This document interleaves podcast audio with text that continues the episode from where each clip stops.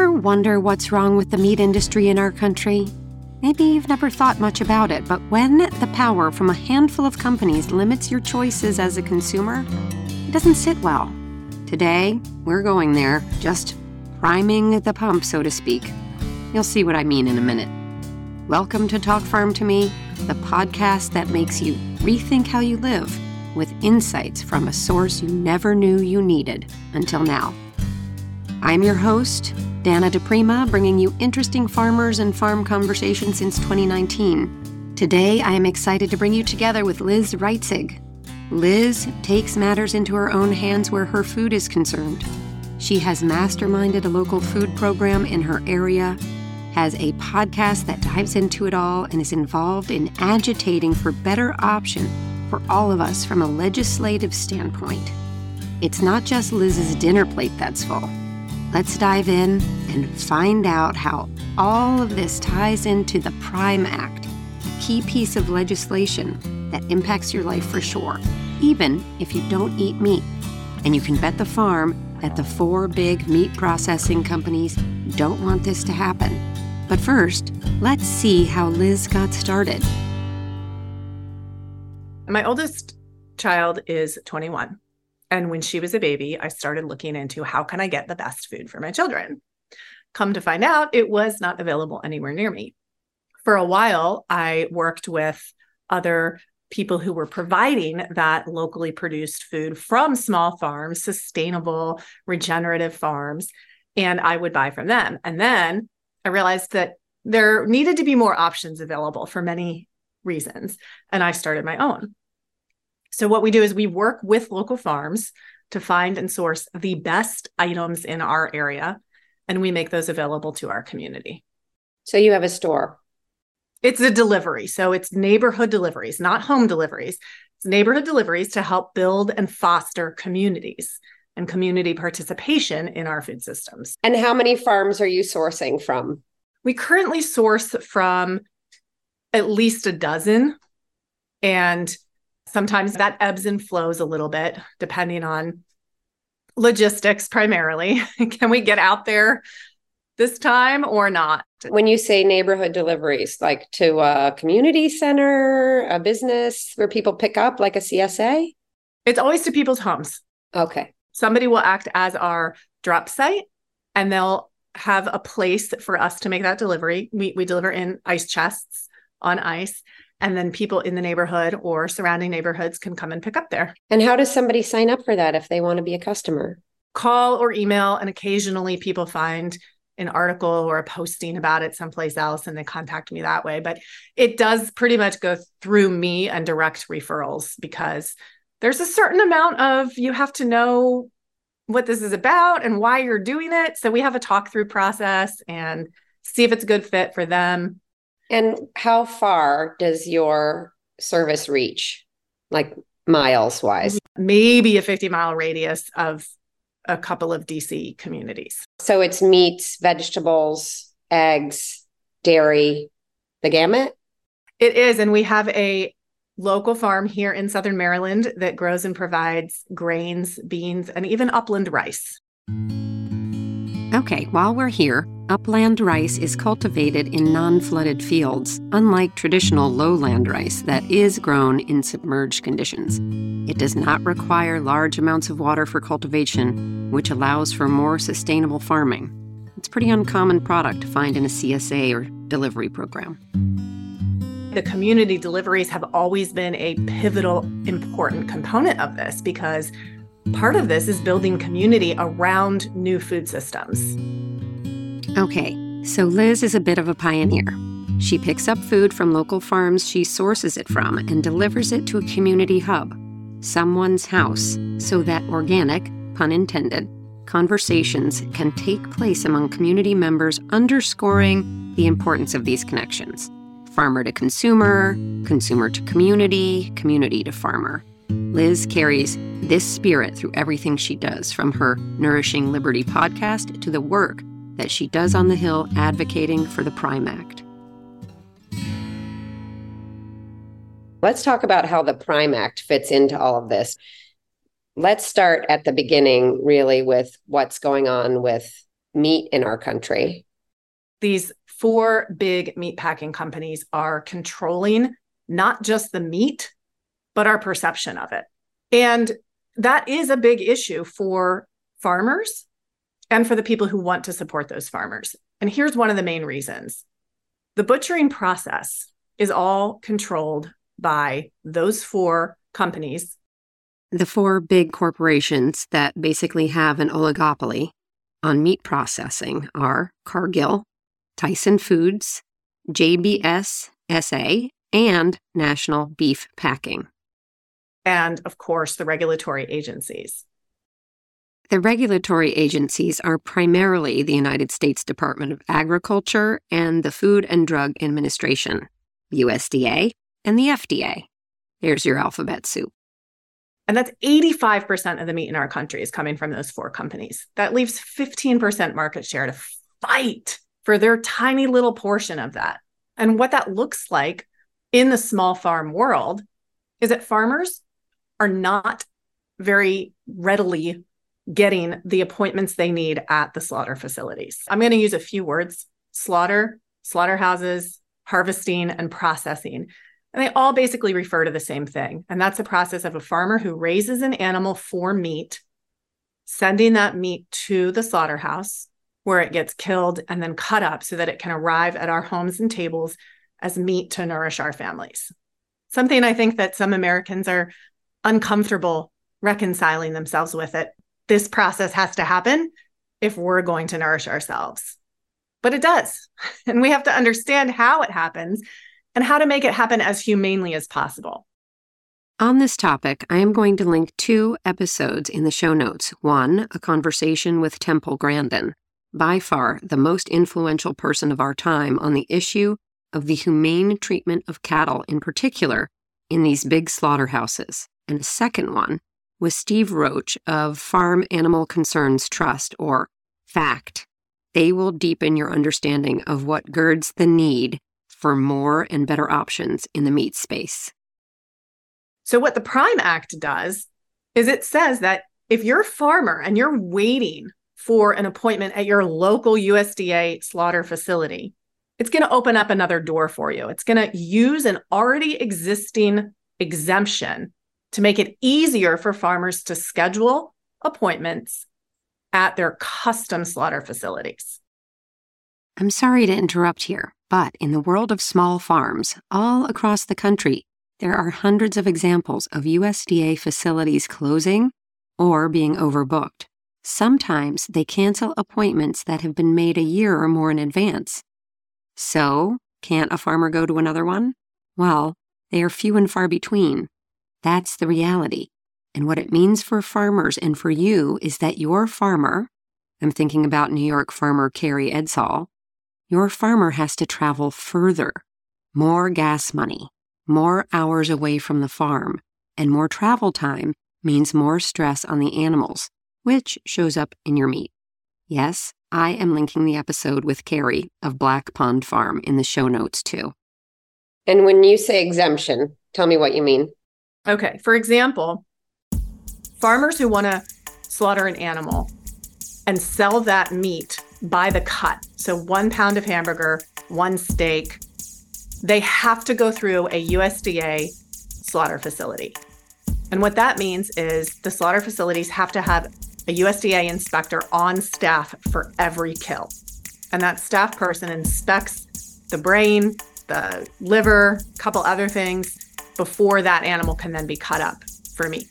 That's what the USDA inspection process does, among other things, but that's a big part of it. The custom slaughter exemption says if you're a custom slaughterhouse, you do not have to have that USDA inspector there for every kill, but the animal meat cannot be sold by the cut. It can only go to the owner. What that means for you and me, Dana, is that you can buy a cow from a farm and you can take your living cow to that custom slaughter facility, and then you can pay the facility to kill and cut the animal. And then you get that meat back. But really, a lot of Americans cannot afford to buy an entire cow at a time or have the space to store that kind of meat. that exemption does extend so that we can share that animal. You can buy half the cow, I can buy half the cow. However, that exemption currently does not extend to the farmer getting that meat back and selling it by the cut. One note before we proceed here. Even though a custom slaughterhouse does not have a USDA inspector on site, does not mean that they do not have strict rules and regulations.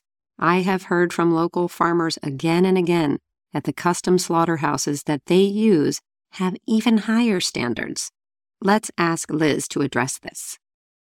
Now, why do you think this has been a limitation of this custom meat exemption? Meaning, is there something in the inspection process? Is only the USDA can make sure that we're getting healthy meat? Why is it the way it is so far? And then what are the barriers then to getting the Prime Act approved? So, why is it the way it is? That is a tangled web of laws and regulations that at this point is relatively impossible to untangle why and how it all happened. But you can bet the big four had something to do with it. They are an extremely strong lobby. They literally write laws and regulations that then get approved. And it did not used to be this way prior to the 1980s. And then they got more power, they got more say, and exemptions were fewer and further between. So it really is a big tangled web of bureaucracy and those huge corporations that are controlling so much of what we eat.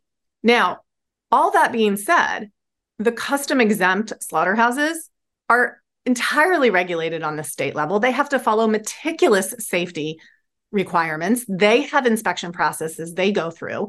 So they are already heavily regulated and must pass stringent safety requirements. But these blocks still exist.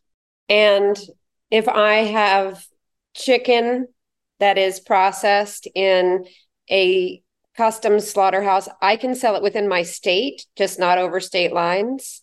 Chicken and beef and pork, totally separate. Okay. So you have a completely separate set of regulations for beef and pork and lamb, and then a whole nother set for chicken and turkey. The Prime Act is just for red meat? Correct. Yeah. Chickens already have an exemption where you can slaughter on farm, process on farm, and sell within your state. That exemption is already there. It's great. It's working. And yes, it would be great to expand that even more, but that chicken exemption exists and is working. So, isn't that One a precedent of, for how this could work, the Prime Act? Yes, and it's a lot more complicated than that. And some would argue that the restrictions on slaughter right now and every animal having to go through a USDA facility is further compressing the beef industry. I have heard that many times before that the requirements are making it harder and harder for small farms to exist. I've seen it too. So when you look at the blocks, what farmers experience is they cannot get appointments at their local USDA facility. If they can get appointments, they have to make those appointments so far out. Sometimes the calf isn't even born yet, and they have to figure out a date that it's going to go to the processor some 18 months to 24 months in the future. This is near impossible, as you can imagine. So, I've heard a lot from small farmers really across the country who I've been interviewing that the USDA processors have closed down, that the drive time to a USDA processor is three, four, five times as far as the local custom processor that's a gas expenditure, that's a time expenditure, that's stress on the animal before it's slaughtered, which nobody wants, least of all the farmer, but certainly not the consumer. And then I've also spoken to a number of farms that are applying for and creating their own USDA slaughterhouse. You know, Will Harris in Bluffton, Georgia, Five Marys, another one in Oregon. So, yeah, a lot of them are really considering that as the only option for continuing their their small business. Yes, you just hit the nail on the head. That is so common right now. It's a huge struggle for the smaller producers. And if you think about the expense and the the money needed for creating an on-farm slaughterhouse, that's exclusive, right? Only a very few of our quote small farms can actually do that. So it, it further compresses even this, you know, regenerative farming movement, so to speak. If only half of 1% of the regenerative farmers can actually do this on farm or find a local facility, it chokes them out. So, this choke point of farmers being able to process their animals, this is huge when it comes to local food access, fostering a resilient food system, short food supply chains. This is vital and it's not getting enough attention. What Prime Act does essentially is it expands that exemption. So if a farmer takes their animal to a local custom slaughter facility, which you're right, might be right down the road instead of five hours away, they can then get the meat back from their own animal and sell that meat by the cut within their state. Okay, so tell me the process here. The Prime Act was written and proposed by, and then you'll just fill me in on the process, like from birth of the Prime Act to where we are now and what we can do. Originally, Prime Act was introduced in Congress by Representative Thomas Massie from Kentucky and Representative Chellie Pingree from Maine. Now, Representative Thomas Massie is Republican and Congresswoman Chellie Pingree is Democrat. So this is a beautiful bipartisan bill, and both of them are farmers. They are both active farmers. And it's bicameral, which means that the identical version is proposed in the Senate. And that is introduced by Senator Rand Paul and Senator Angus King from Maine. So you have again Kentucky and Maine. That started several Congresses ago, maybe four Congresses ago. So we're looking at this bill's been around for a little while. Every time it gets many co sponsors, bipartisan co sponsors, Republicans and Democrats. Clearly, this food issue matters, but it has not gone anywhere in Congress until this time. This time it had a hearing earlier in the year. And guess what? In that hearing, they brought up the monopoly of the big four and the antitrust issues that that is dealing with. Now, if we can get the provisions of the Prime Act into the Farm Bill and get that through, this would be a huge relief to the farmers who are struggling with processing issues. And so, what do we do? We call our representatives? Calling your representatives is always a good place to start. You can call them and let them know to please support the Prime Act or the provisions of the Prime Act in the Farm Bill. Now, if your representative is currently a co sponsor of this bill, you want to say thank you. Thank you for your support and please continue supporting. We always want to add that, right? And we want to say to them at this point, we are enthusiastic supporters of including the provisions of the Prime Act in the Farm Bill. Something along those lines. The people that you mentioned, are there additional sponsors who have signed on to the Prime Act besides those four? Yes. And that list is so long, I can't even begin to name them all. There's something like 60 co sponsors. So, yay. Yeah. And that shows that our calls make a difference. They really do. As a small farmer, I see the direct benefits. And I think now that you have explained it, everyone is going to really understand that, right? I have a cow. My cow can go to the closest slaughterhouse that has really high standards, inspections, and everything. It can become dinner plate meat and go to the customer within my state. That makes perfect sense. Explain to me the benefits for consumers who are not farmers. Great question. One of the benefits, of course, is going to be access to local meat and price point. So, as you noted, when a farmer has to go three hours, five hours to get a couple of steers slaughtered, that is going to dramatically increase the price of that meat. Why? Because they have to add in that fuel charge and their time. That is not trivial. That is not insignificant. Also, if you think about on the supply chain level, if local USDA facilities know they're the only ones, they're going to adjust prices a little bit based on the supply and demand they're feeling from the local farmers. So those prices could go up just because the slaughterhouses have too long of a list, for example. And that impacts us immediately in our pocketbooks, right? The price of meat. We're all feeling it right now. The second issue is availability. And I want to look at this in two different ways. One is short term availability. And that is if I'm going to a local farm and let's say I want to make a special dinner and I need this cut of meat. Well, if they aren't able to get the appointment that they need when the animal is ready, chances are they're going to be pretty low supply. So instead of making this, I'm going to be stuck with hamburgers. For example, now that's not the end of the world. I'm still getting the food I need. I'm still getting it from a local farm. That's a short term situation. More long term, what happens when farmers can't sell? They go out of business. They go out of business. And so when you have, like, let, let's just play out a scenario real quick. You have a farmer who's selling at market and they're selling, they've got their big cooler full of meat every week, but they haven't been able to make an appointment at a local slaughter facility. They can't get on the schedule. So their cooler's half full. So the customers come over and they're asked, Do you have this? Do you have this? No, no, no, no, no. Well, customers are not all that patient with that. They want what they want and they want it right now. Thank you very much. They go someplace else. They go find a different farm. They mail order it from one of the small regenerative farms that has a USDA facility on site.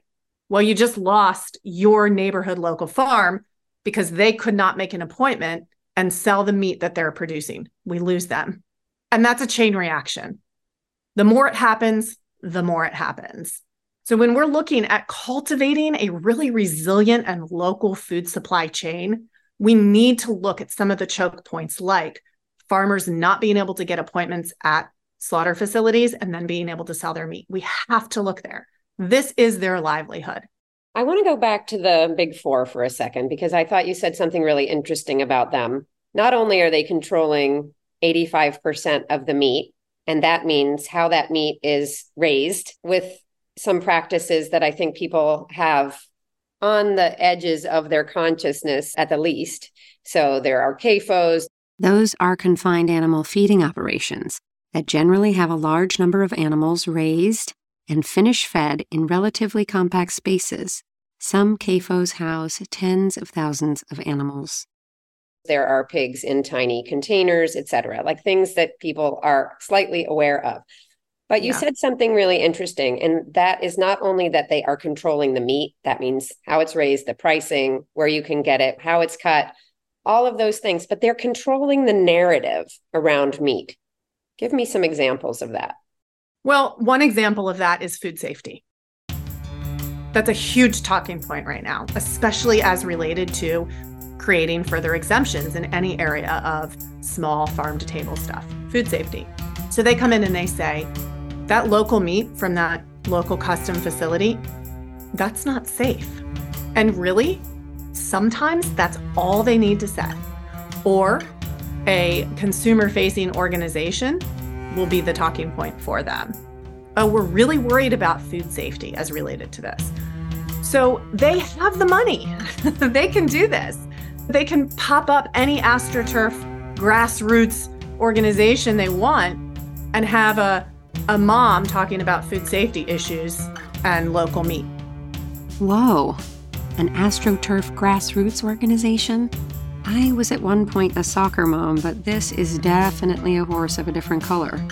Astroturfing refers to the deceptive practice of taking a fake, seemingly grassroots movement to advance a hidden agenda. Rather than genuine community support, astroturfing often involves orchestrated campaigns with fabricated messages, social media posts, or stage events. This covert influence behind seemingly organic movement has become a huge issue as citizens navigate an era of information overload.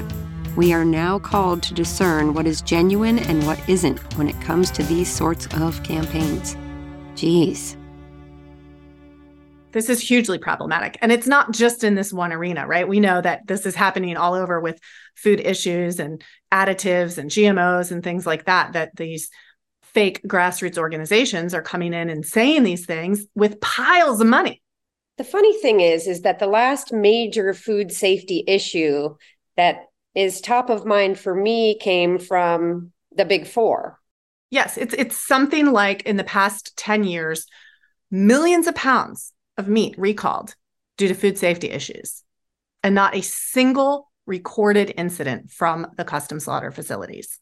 But that comes out in podcasts, that comes out in blogs, that does not come out in big media stories. This astroturfing makes you realize, or underscores a realization that you have probably already had for some time now, that things are not as they seem, and that transparency is harder to get to than it should be. Do you feel that way? Well, here is a parallel issue. I bring it up because I have been fooled by it, and I am wary. Family farms. Cloaking these big multinational corporations in family farms. It's a form of astroturfing.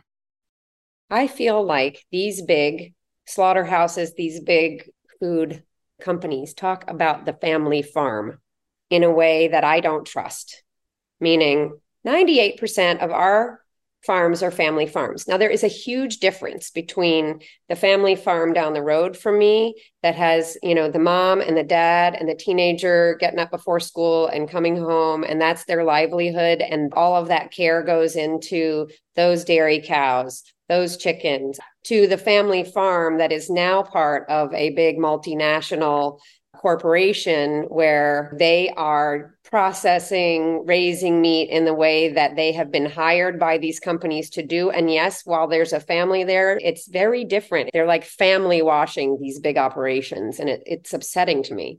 I completely agree. I think the question that we need to ask for clarity on that is who gets to set the prices? This is a really good point. It is a question that we should all put a bookmark in. And suddenly it's like a curtain is lifted and you you see the man behind the curtain essentially. So when you hear this talking point of it's it's all small family farms, but if that family dairy doesn't get to set the price on their milk, who's in control? If the family chicken farm is under contract and doesn't get to sell their own chickens, they're not even their own chickens there are a big company's chickens that the farm is contracted to raise is that a family farm. And you're right.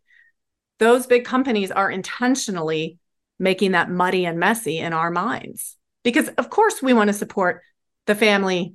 For me in maryland it's the families on the eastern shore that are raising chickens. Of course i want my eastern shore neighbors to live a meaningful full life and have income. But they don't get to set their prices and they're not selling direct to me. Right. So the family farm that is contracted to raise thousands of chickens a week for slaughter are sending that money to the company and it's not going into the local community where that family lives and and works really. Let me tell you a story and this has happened many times over the past couple of years. I'm not going to name individuals or families or farms, but an example of this is dairy farms contract with co ops.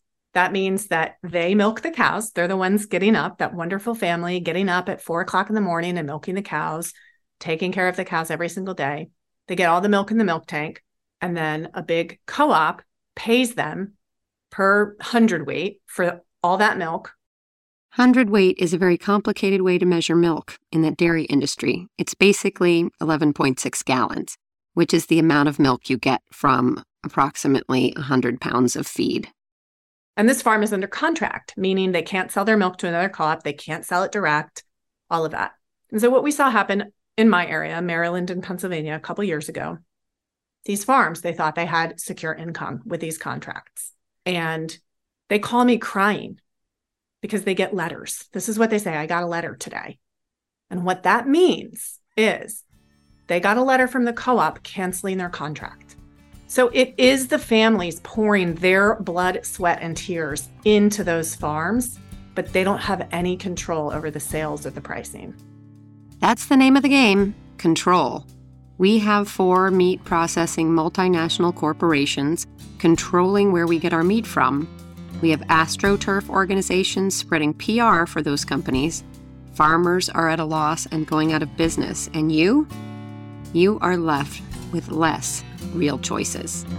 If we're going to have an honest food system with integrity in it, we're going to be able to make those choices and we will find out for ourselves what foods do we think are important? What foods do we value? What foods are culturally important to us or meaningfully emotional for us? All of those things. But we're not getting true facts. When it comes down to it, there is so much to know, and many astroturf organizations to navigate around, and a big four oligopoly to recognize. It can be and is overwhelming. But I see Liz, knowing that she wanted to provide the best food for her family when her first child was born 21 years ago. Understanding that sourcing such food locally benefits her community both economically and in terms of more widespread consciousness. Liz walks the talk. You don't have to do all that she has done, but at least now you are armed with more information so you know what you are up against. Overwhelmed? I am, a little. But I am going to call my representatives to encourage them to support the Prime Act and other good food measures because it matters to me, to my family's health, and to the vibrancy of my community and local economy. This is Talk Farm to Me, the podcast that makes you rethink how you live with insights from a source you never knew you needed until now. I am your host, Dana DePrima, and I will see you at our next farm conversation right around the corner.